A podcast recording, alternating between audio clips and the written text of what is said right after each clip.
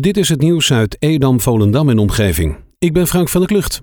De politie heeft gisteren tientallen nieuwe tips binnengekregen over het dodelijk ongeval in Zuiderwoude, waarbij het meisje Tamar uit Marka waarschijnlijk werd aangereden door iemand die daarna doorreed. De zaak kwam dinsdagavond aan de orde in de talkshow op 1. De moeder van Tamar deed daarin een oproep aan de bestuurder om zich te melden. De bestuurder heeft zich nog niet gemeld. Wel zijn er veel nieuwe tips binnengekomen waarin mensen helpen met meedenken. Ook is er nieuwe informatie over auto's met schade.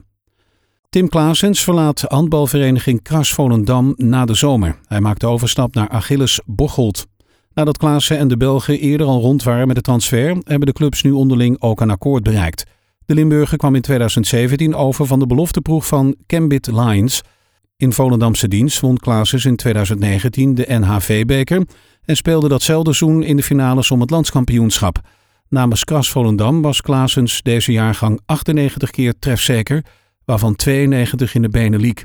Het leverde hem een tweede plaats op in het Volendamse topscorersklassement.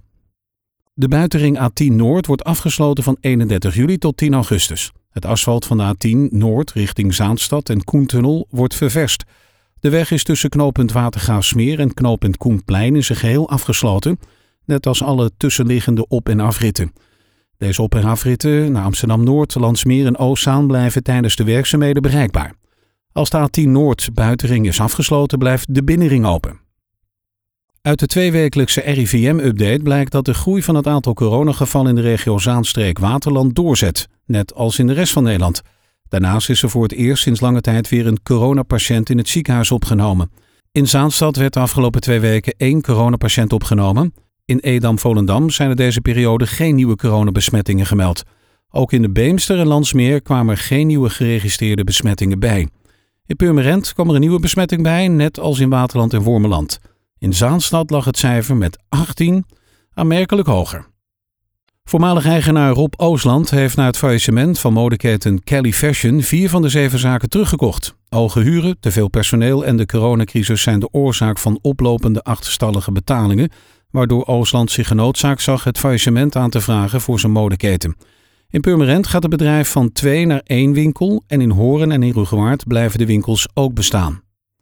De politie heeft gisteren een burgernetbericht verstuurd om uit te kijken naar twee mannen vanwege een inbraak aan het Bierstalpad in Landsmeer.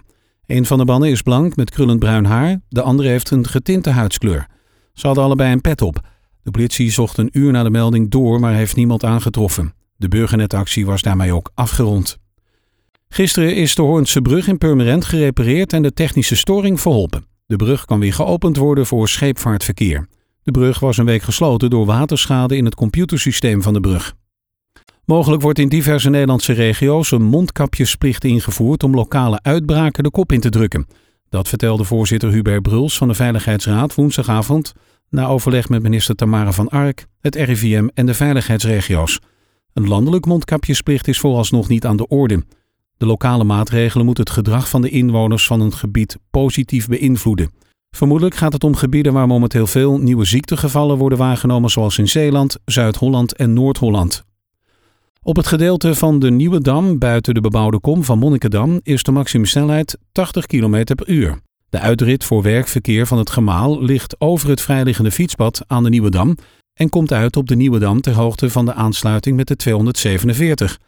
Het is wenselijk om gedurende de werkzaamheden het gemaal de maximumsnelheid van de Nieuwe Dam ter hoogte van de uitrit voor het werkverkeer in te stellen op 50 km per uur. De verkeersmaatregel wordt ingesteld vanaf 1 oktober. Tot zover het nieuws uit Edam, Volendam en omgeving. Meer lokaal nieuws vindt u op de Love Kabelkrant, onze website of in de app.